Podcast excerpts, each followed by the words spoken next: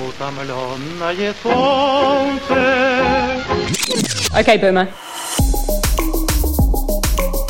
Не окей, бумер. Всем привет, это подкаст «Не окей, бумер». Я Даша Орлова и чудесная Юлия Дердо, э, психотерапевт. Дорогая, привет. Привет. Ты знаешь, откуда эта фраза «окей, бумер»? Из фильма? Это девушка в новозеландском парламенте, выступая э, на тему, там, что климатические изменения на планете, она читает, значит, свой доклад, Мгм. и кто-то из ее старших коллег э, делает ей замечания про возраст. Ну, там, Мгм. что-то, мол, вы еще не родились в этот момент, когда начали происходить эти изменения. Она ему говорит, окей, бумер, и продолжает свой доклад. Но это взорвало просто информационное пространство, все начали шутить на эту тему, мемчики, все вот это. Я решила перефразировать э, известную уже фразу, да, у нас не окей бумер, не окей, потому что в этом подкасте я хочу попросить тебя разобрать вместе, да, что мы будем разбирать вместе какие-то проблемы, э, которые, наверное, испытывают абсолютно все люди моего поколения. Это так называемые миллениалы, Нашего поколения. нашего думаю, поколения Next. Ну, я имею в виду, что как я подопытный кролик, э, поэтому я про себя. Я и сама буду... э, Психотерапия. Да, буду бесплатно, бесплатно пользоваться какими-то твоими совершенно уникальными рекомендациями, советами, что супер профи, я это знаю, я тебя слушаю. И э, это очень здорово, что ты согласилась. Спасибо тебе большое.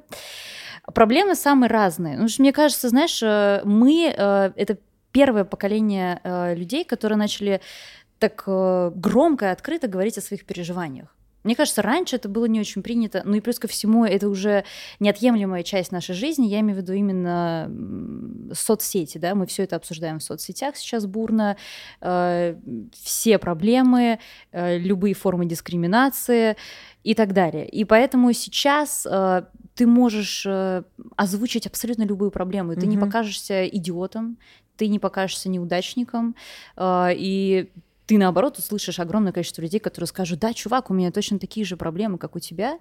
И в общении с моими друзьями, опять же, да, это люди нашего поколения, я понимаю, что людям хочется высказаться, и людям хочется понять, э, э, что с этим делать, как с этим жить, э, как решать эти проблемы. Не окей, бумер. Не могу не отреагировать да, на фразу о том, что когда ты сказал, что вот мы действительно сейчас можем говорить о том, что нас волнует, и о проблемах, и о том, что нам так хочется высказаться.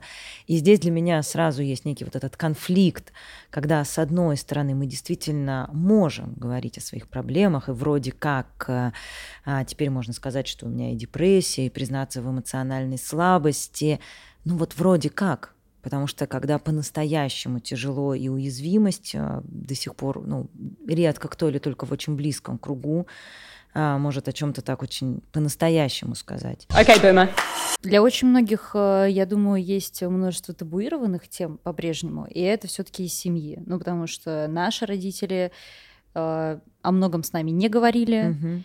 Э, многое не проговаривали, многое не объясняли, и мы с ними многим не делились. И может быть Да. из-за этого. И это одна из черт поколения миллениалов, это очень а, жесткое деление на детей и взрослых. Да, да. Многие до сих пор испытывают трудности в общении со своими родителями. Ну, то есть уже будучи родителями, мы э, вот эти испытываем, ну, мы сталкиваемся с этими блоками, да, в общении с нашими родителями до сих пор, хотя мы уже взрослые тети и дяди. И если такой маленький секрет, все те блоки и трудности, которые у нас есть с нашими родителями, зеркалом становятся тем самым, о чем мы не можем поговорить потом и с нашими детьми.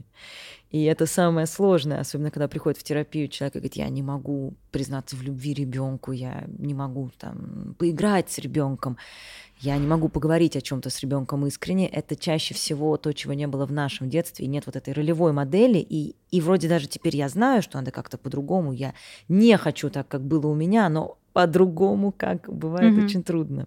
Давай коротенько, Да. миллениалы. э, Это поколенческая теория. Я лично ей очень увлечена и свято в нее верю, но я знаю, что многие считают ее спекулятивной теорией, что это вообще к нам не особо относится, потому что это было все придумано, разработано для описания поколений в Америке, и вроде к нам это не очень применимо. А, Но все-таки, да, это возрастная группа, это 80 э, 80-96, Да. как мы сегодня выяснили. Ну, 20 лет примерно, поколение, Ну, 15-20 да. лет, как считаем, а так Плюс-минус. Это 80-е, люди, 90 можно включить. родившиеся в этот, э, в этот период, Да. в основном. А, на самом деле, да, действительно, теория поколений, э, теория американская, не помню сейчас точно, по-моему, в 91 году она появилась. И изначально она, правда, появилась а, именно для маркетинга и с точки зрения продажи. Для того, чтобы кому-то что-то продать, нужно понимать ценности этих людей. А, и, а, собственно, эта теория про ценности поколения, и дальше можно говорить, что она, конечно, около научная и совершенно не психологическая, но это действительно так, что ценности человека формируются ну, из трех основных аспектов.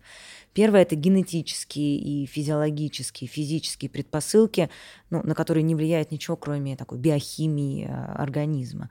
Второе – это то, что происходило действительно в семье, то, что формировалось родителями, вот детство, как ты уже упомянула и сказала.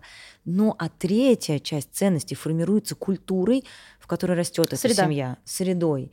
И, конечно же, с этой точки зрения а, теория поколений существует, и среда все равно формирует. И люди, выращенные в разное время, ориентируются на совсем разные ценности. И здесь у нас очень много общего. И как любое тестирование. И общие проблемы. Да, самое да. И любое тестирование, будь то еще старое юнговское тестирование на интровертов, э, экстравертов, или какие-то современные суперподходы с точки зрения там human дизайна или расчеты еще более глубоких психотипов, любой из них можно посмотреть и опираться на это. А можно сказать, что, ой, ну, конечно же, это не отражает картину мира в целиком. Действительно, теория поколений не отражает нам на 100% каждого конкретного человека, но в целом вот эти ценности, проблемы, сложности, с которыми сталкивается каждое конкретное поколение, э, правда есть. И Мгм. правда каждое поколение решает какую-то свою задачу. И тут, если мы будем говорить, то действительно наше поколение, вот э, 80-е, 90-е, а, решает сейчас некую задачу. и Основная задача это, конечно, поиск себя. Не окей. Бумер. Это, и я думаю, что это основная будет тема нашего первого эпизода. Мгм. Я ее так обозначила условно миллениалы и работа, потому что Мгм. это в первую очередь активно работающие сейчас Да. люди. И ты знаешь, э, что интересно? То есть мы уже профессионалы, ну то есть у нас уже минимум десятилетний Мгм. опыт в какой-то сфере, Мгм. и мы, мне кажется, все э, развивались так горизонтально. То есть у нас была какая задача? Попасть в какую-то хорошую компанию, чтобы там была надежная, такая гарантированная зарплата, потому что Это закончили была не мы наша задача, наших родителей. Ну, чтобы поступила в институт, Смотри, я нашла закончила хорошую работу. Да, я закончила школу в кризис, то есть Мгм. 2008 год, и меня все прям вот чуть ли не с 10 класса капали на мозг, нужно обязательно найти работу, обязательно найти Да. работу, найти работу, найти работу. И вот я ее нашла, надо в хорошей компании найти работу, которая точно не разорится. И, и все, и ты там развиваешься в этой компании горизонтально. Сейчас мы поп- попадали, ну все, мы попали уже совершенно в другую реальность, когда люди становятся известными, богатыми вот так. Мгм. А ты в этой сфере уже все. Ты, ты 10 лет пахал совершенно по-другому. В оффлайне ты пахал Такое 10 ощущение, лет. что меня обманули, да? Где-то там на входе. У меня была маленькая фокус-группа людей, которых я спрашивала, ну, вот в основном, что, что не окей, да, вот с работой. А, И в основном люди мне говорили именно это. То есть э, ну как сказать, это fear of missing out, американцы говорят. То есть это Да, ощущение, что, что-то. да, что все вокруг занимаются чем-то замечательным, классным и крутым, а ты занимаешься какой-то хренью. Вот это Мгм. самое главное, что сейчас испытывает абсолютное большинство моих Мгм. знакомых вот нашего с тобой поколения. Но если говорить психологическим языком, то это обесценивание.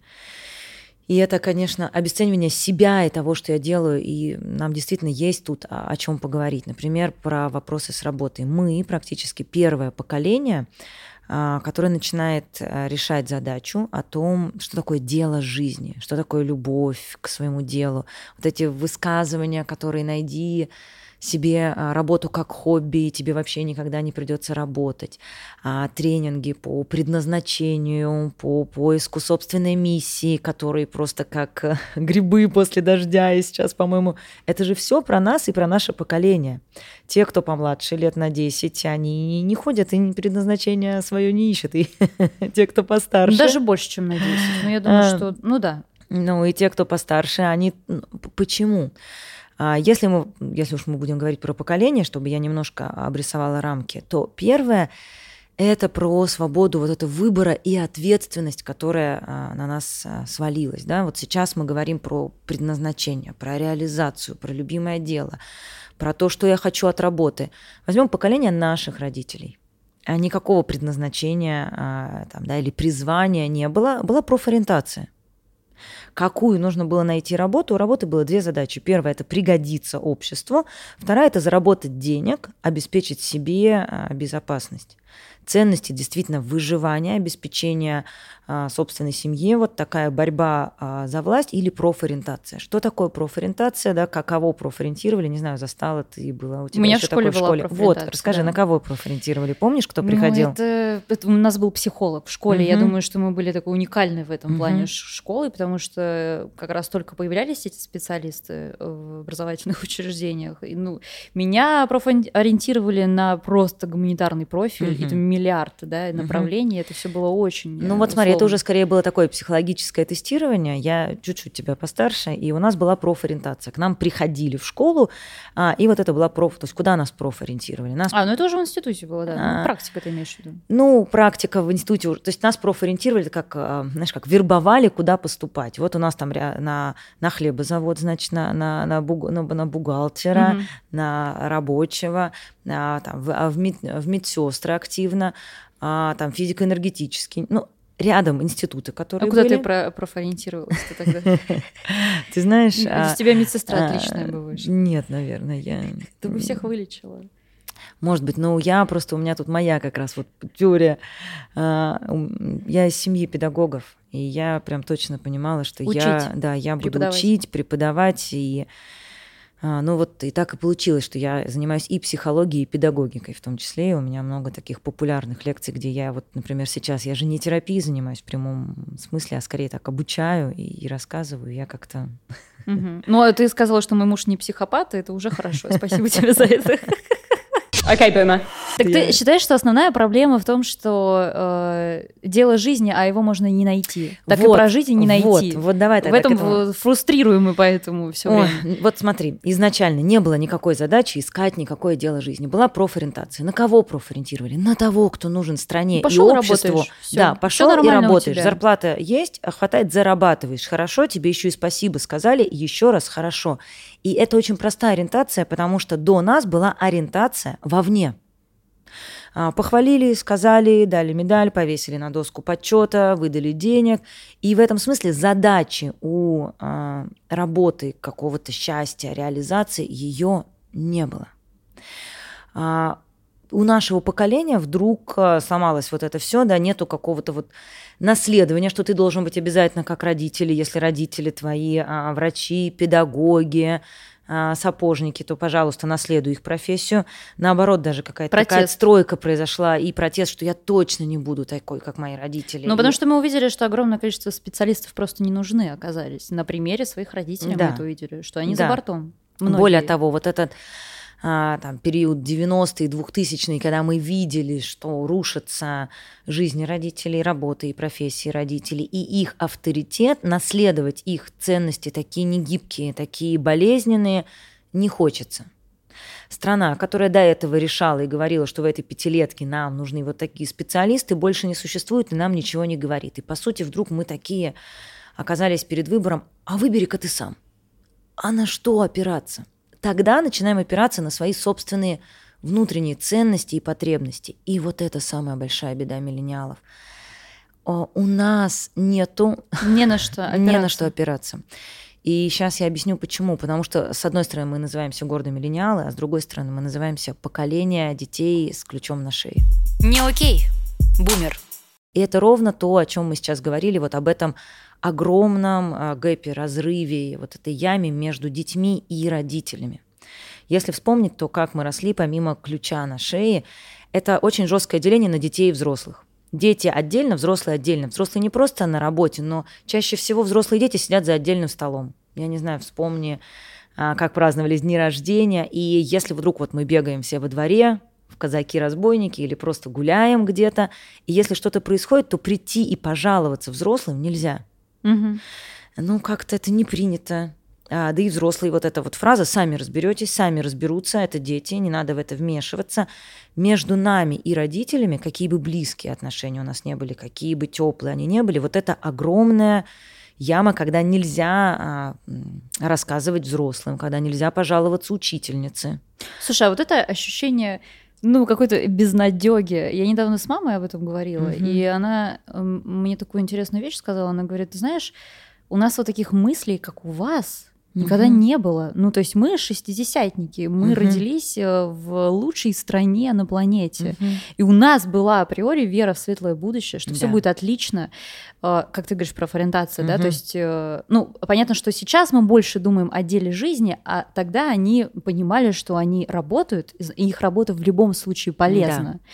И это самое ценное, потому Да. что сейчас э, многие мои ровесники вообще этого не, не Мгм. ощущают уже очень давно, и из-за этого очень сильно страдают. А у нас по-другому. Это тоже, да, это Вот смотри, с этим ощущением детства. По-разному, да, ходишь, ну, как бы вокруг одного и того же места. Вот второй раз а, за вот сегодняшний наш разговор мы говорим об обесценивании, да, вот это первое, что я вот не в то время, другие-то нормальные себе работы нашли, и вот так вот стали а, миллионерами, денег заработали, а я сижу в этой горизонтали, я делаю что-то не то. Моя работа никому не нужна. Это вот про это самое обесценивание, да, вот то, о чем я начинаю говорить, мы не умеем ценить себя, ориентироваться на себя, мы правда не умеем, и это то, чему мы учимся. Почему? Как все-таки учится ребенок, а в дальнейшем, то есть то, что мы испытываем, живем, чувствуем, перепроигрываем во взрослом возрасте, это во многом то, чему мы научились в детстве. Если мы говорим о том, что в детстве между а, нами такой разрыв и, и- и нашими родителями, и с точки зрения ценностей, они строили а, коммунизм, социализм, они верили в лучшее будущее, росли в лучшей стране. Мы видели развал этой страны и были разочарованы, и в этом месте мы не очень друг друга понимаем.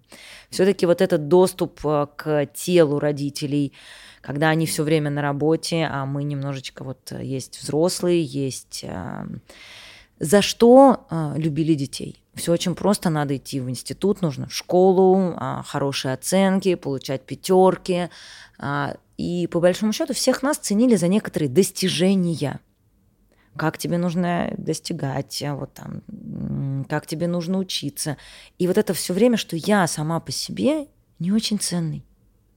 Я сам по себе не очень нужный. Мне нужно что-то такое сделать, чтобы мама меня похвалила.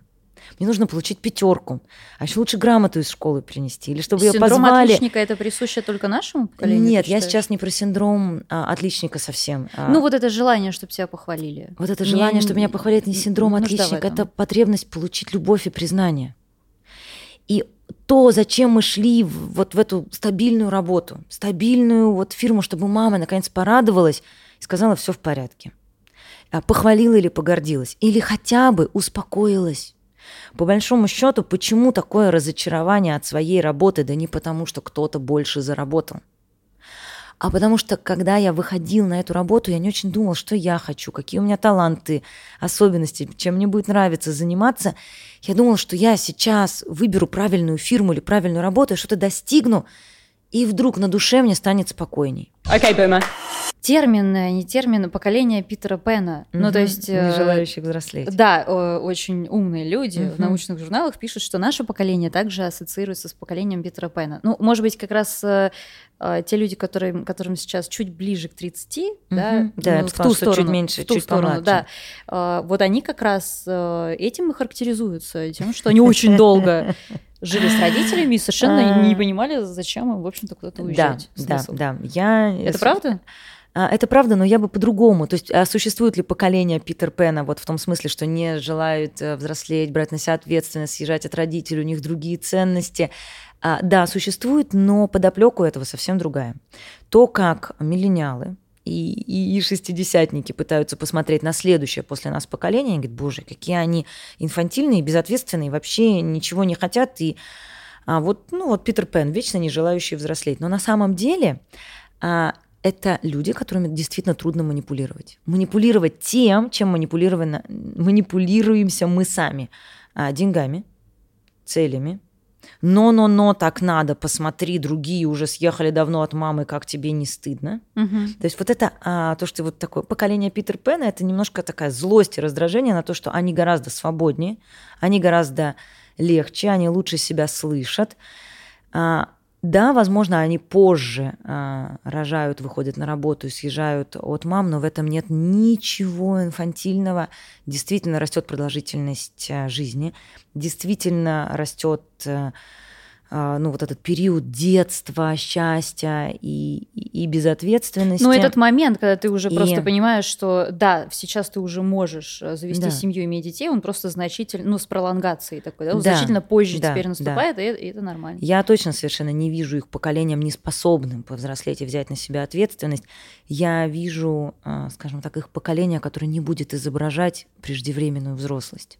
Как многие из нас, опять же, в 18 лет уезжали, поступали в институт, лишь бы вырваться из семьи, лишь бы доказать что-то родителям, лишь бы не, не позориться перед соседями, так они могут очень спокойно продолжать жить с мамой, потому что им там хорошо, и в тот момент, когда они чувствуют внутреннюю потребность, они съезжают. Но это да, это уже вот такая, мне кажется, больше не поколенческая история, а именно среды, вот как ты уже сказала, да, одна из трех Да. вот этих э, историй. Э, Ну, то есть у меня супруг, например, который приехал из другого города, у него совершенно другие ценности в этом смысле, нежели у меня, девочки, которая вот выросла в Москве, там, с, э, с мамой, с папой, да, и не могу сказать, что меня выгоняли, но у меня вот этот момент, как, хотя я уже хорошо зарабатывала, там, условно, с 19 Да. лет, но этот момент, когда я поняла, что я уже могу жить самостоятельно, он уступил у меня значительно позже. Чем более чем у него. защищенный человек, чем более счастливое и спокойное у него детство, тем позже он взрослеет. Тем О, позже он какая хорошая фраза, какая А, чудесная. И ну, это правда так. И в какой-то момент, ну я не знаю, если мы когда-нибудь можем поговорить отдельно о сепарации, то есть о степени отдельности детей и родителей, но это правда так, что если детство очень хорошее и отношения с родителями очень близкие, а, то иногда нужно и помочь Дорогая Юля, ребеночку ты съехать. сейчас отпустила грехи очень многим э, нашим слушателям, я думаю. Okay, boomer. Смотри, вот с этим окей у э, миллениалов. С чем не окей? Мне кажется, совершенно точно не окей с деньгами.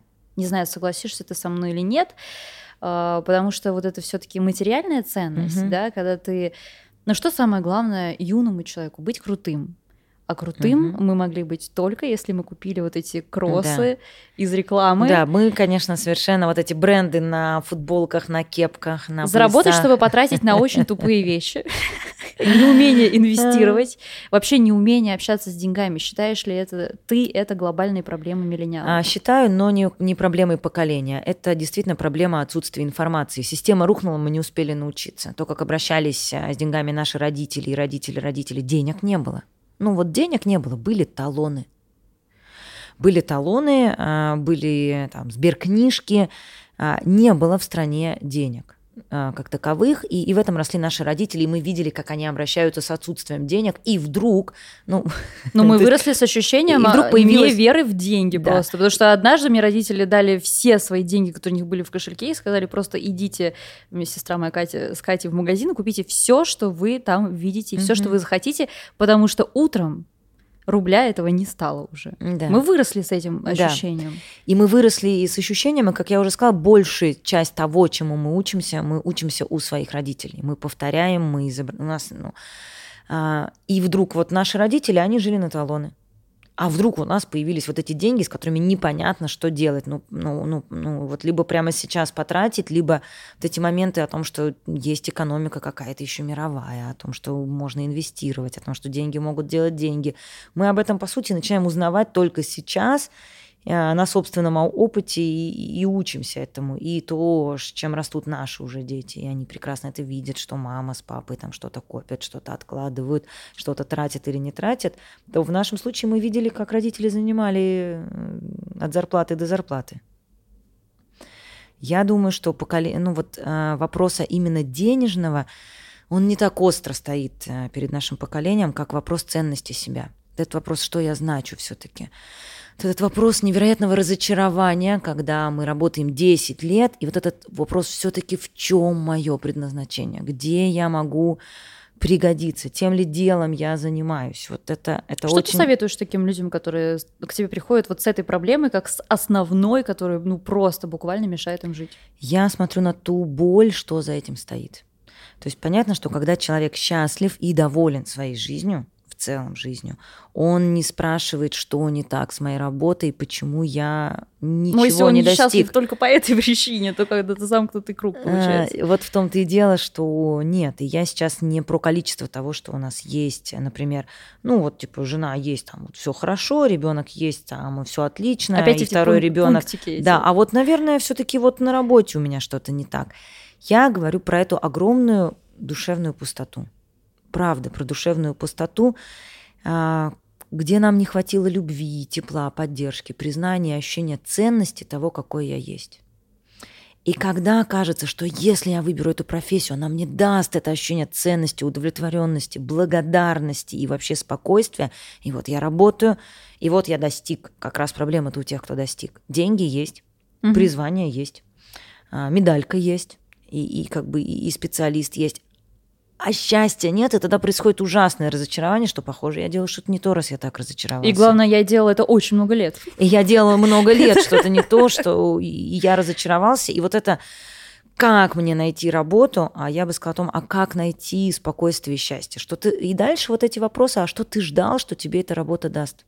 Какое успокоение? Что признание, что, что, я, что ты хотел от нее получить? Что ты делаешь со мной? Ты вот сейчас меня отключаешь, просто говоришь, не владеешь гипнозом. Каким только гипнозом ты владеешь? Какой-то простенький а, вот этот, да, который все деньги снимает с карточки а, да. и, и все. Не окей, бумер. Э, хорошо, еще одна проблема, то, что не окей совершенно точно, мне кажется, с большинством, опять же, помним о моей маленькой фокус-группе людей нашего поколения и о том, что они говорят о чем они переживают, это синдром самозванца. Да. То есть вот это ощущение, что ты недостаточно, ну, ты не на своем месте, ты недостоин этой. И это еще, знаешь, особенно касается людей, которые там в 30 с небольшим руководят угу. каким-то коллективом или они, например, руководят коллективом, в котором есть бумеры. вот это прям трагичная ситуация. Что делать с синдромом самозванца? И опять же, можно ли это считать проблемой поколения? Это можно считать проблемой поколения в том числе. И вот то, о чем мы говорили, да, что если у нас есть какие-то проблемы с нашими родителями, именно в этом смысле нам очень сложно с детьми. И а, то, с чем растут современные дети, ну, это видно, я думаю, что даже про это не надо говорить, о том, что мы посмотрим, например, на те же мультики, на те же сказки, а какие сейчас ценности? Ценность семьи. Я вообще не помню ни одного, я не знаю уже современного мультика, где бы принцесса искала принца. Все современные мультики, они как-то про расширенную семью, про отношения родителей, детей. А, про отношения сестер, братьев, про отношения бабушек, дедушек, ну вот если... Ну, в малышариках точно такого нет. Нет, но мы сейчас, да, малышарики это 2-3 года. Ну, я скорее вот там даже взять там холодное сердце. Ну, сол, сол, вот что сейчас Да, да, эмоции, головоломки. Это все про а, большую расширенную семью. Про что я говорю? Абсолютно, да. Про то, что нынешние дети растут вот в этом, что родители тебя ценят, семья – это ценность, ты молодец, ты часть семьи, ты хорош – сам по себе. И а, если уж мы будем говорить да, про бумеров, а, то они в некотором смысле вот этим наполнены. Я ценен, со мной все хорошо. А мы, у нас есть вот это ощущение, что что бы я ни делал, я недостаточно хорош. У меня пятерка, пятерка должна быть всегда. Мама у меня одна четверка. Почему не пятерка? Почему не в институте? Родители наши, заполненные тревогой, вот этим адом крушения экономики, которые все говорили, как ты будешь жить? Как ты будешь жить? Как ты замуж выйдешь? Кто тебя возьмет? Как ты будешь жить? Ты куда, куда, какая журналистика? А, не знаю, что, психология, а, филология? Как ты будешь жить, если да, ты не экономист? Я... Как ты будешь жить? Я, я когда поступила на журфак, я позвонила папе, говорю, я поступила на журфак, он мне говорит, ну и дура, и положил да. трубку. Как ты будешь? Вот это сейчас можно обижаться и говорить, родители мне сказали, что вот я дура, а родители, заполненные адской тревогой, как ты будешь жить? А когда у ребенка боятся родителями, а ведь мы были детьми, у которых родители боялись, боялись опоздать тебя привести позже в садик, воспитательница поругает, боялись опоздать на собственную работу, им сделают какой-то выговор, боялись, что ты а, будешь тыкать э, взрослым, из-за тебя будет стыдно. Испуганный родитель – это ребенок в ужасе. Это ребенок в ужасе и не в безопасности, и в этом вот этом ощущении, что я не справлюсь, я не справлюсь, я не справлюсь. И даже когда я справляюсь, и даже когда мне уже дали эту пятерку, когда меня назначили руководителем целого огромного коллектива внутри живет вот этот неповзрослевший ребенок, который говорит, боже мой, я не справлюсь. Я не справлюсь. Всегда ты молодец, ты справляешься, на тебя начинают опираться. А этот ребенок, он все еще внутри, который говорит, я не справлюсь. И с одной стороны, вот это про, про самозванца. Тут есть а, ну, таких два да, контура. Одно это чем больше я знаю, тем больше я не знаю.